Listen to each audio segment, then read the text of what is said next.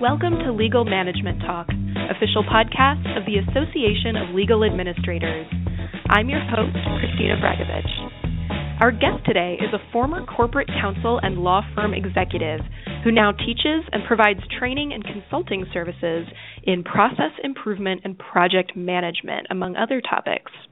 Catherine Alman MacDonagh is a legal Lean Sigma black belt and certified Six Sigma green belt, and she's here today to talk about driving efficiency to increase value and competitive advantage. Welcome, Catherine. Thanks for having me today, Christina. Of course. Thanks so much for being here. So, you're actually presenting on this topic, Legal Lean Sigma, at ALA's annual conference and expo coming up in May. Can you give us a quick outline of what you'll be covering? Sure. We will be talking about how, what is process improvement and what is project management, um, because they are two very different things, but they do work hand in hand and how the combination of those two things delivers competitive advantages and drives value for both law firms and their clients. All right, so you say that with process improvement and project management, there are no trade offs and everyone wins. You say the client gets what they want, the way they want it, when they want it, which is pretty impressive. Tell us more about that philosophy um, and how this method can actually benefit the firm as well as the client and drive innovation. Thank you. Uh, such a great question. Um, well, let's first start out with defining some of the of the terms so we all know what we're talking about. The first thing is process improvement, which um, is uh, both a toolkit and a methodology. Usually it's Lean and Six Sigma that we're using. More on that in a second.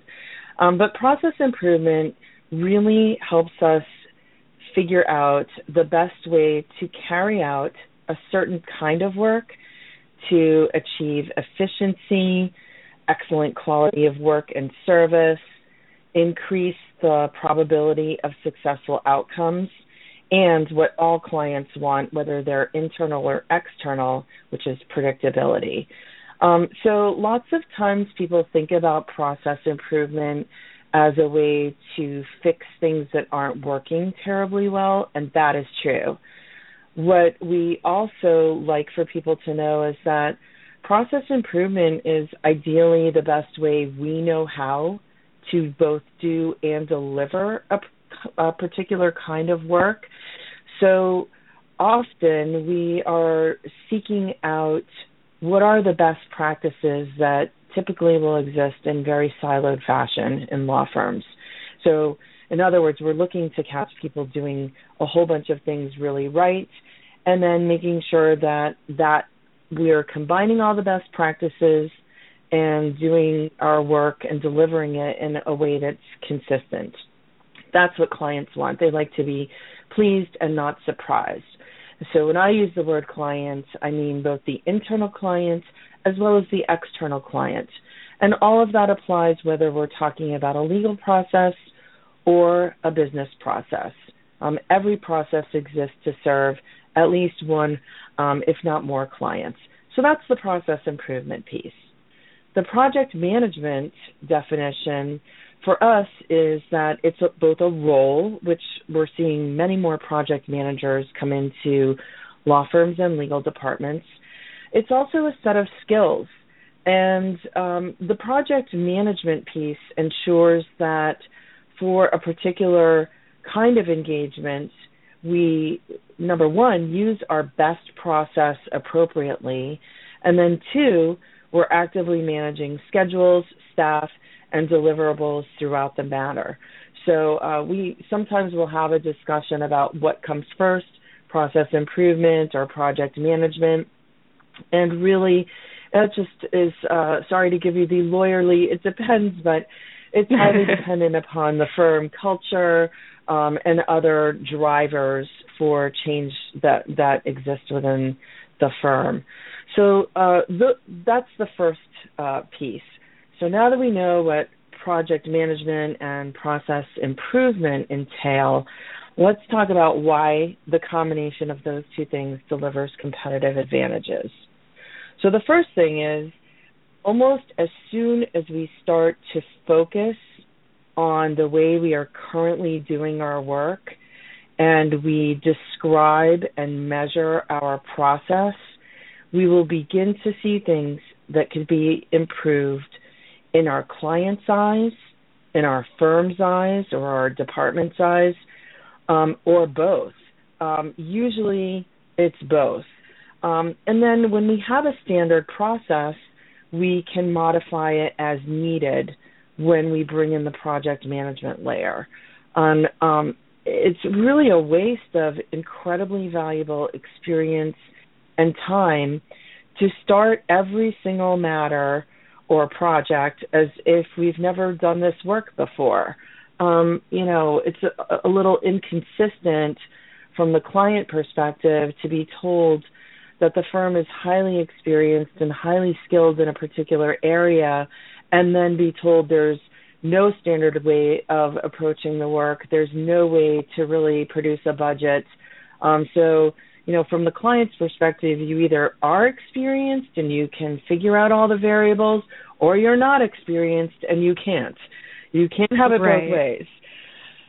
So, um, the planning phase really of project management helps us think through what we all need to do to succeed in both the clients and our eyes so that by the time we get to the execution phase we're carrying out the work that we have planned and that helps us avoid risks maximize the probability that we'll deliver the outcomes desired and that we'll do it in ways that are on time and within budget.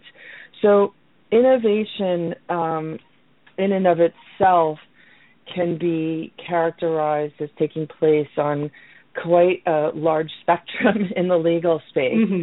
And oftentimes, just being um, more efficient and saving time, effort, figuring out who's the lowest cost resource that's capable of doing every task, that in and of itself can, can count as innovation. But you need both of these things together. Absolutely. So, what are the first steps a law firm can take to get to this more client centric and efficiency centric mindset? Does this have to be a top down change? Um, it can be. That's certainly one option, and it's a great option. If you have uh, very supportive leadership, um, that's terrific. And some firms that uh, we work with take a, a top down, very strategic approach. They're making um, process improvement and project management a cornerstone of their strategy, and they're deploying a lot of resources to really building that program and working very systematically throughout the firm to develop those skill sets and deliver projects and so forth. Um, more typically, we find that firms are progressing along this continuum of uh, and starting work in this area very opportunistically. So usually a um, a business leader or a practice group leader, department chair type of a thing, um, mm-hmm. or um, in the legal department, it would be maybe a COO or uh, associate general counsel, perhaps, that is focused in a particular area. Um, and they have particular drivers and reasons for wanting to do their work differently.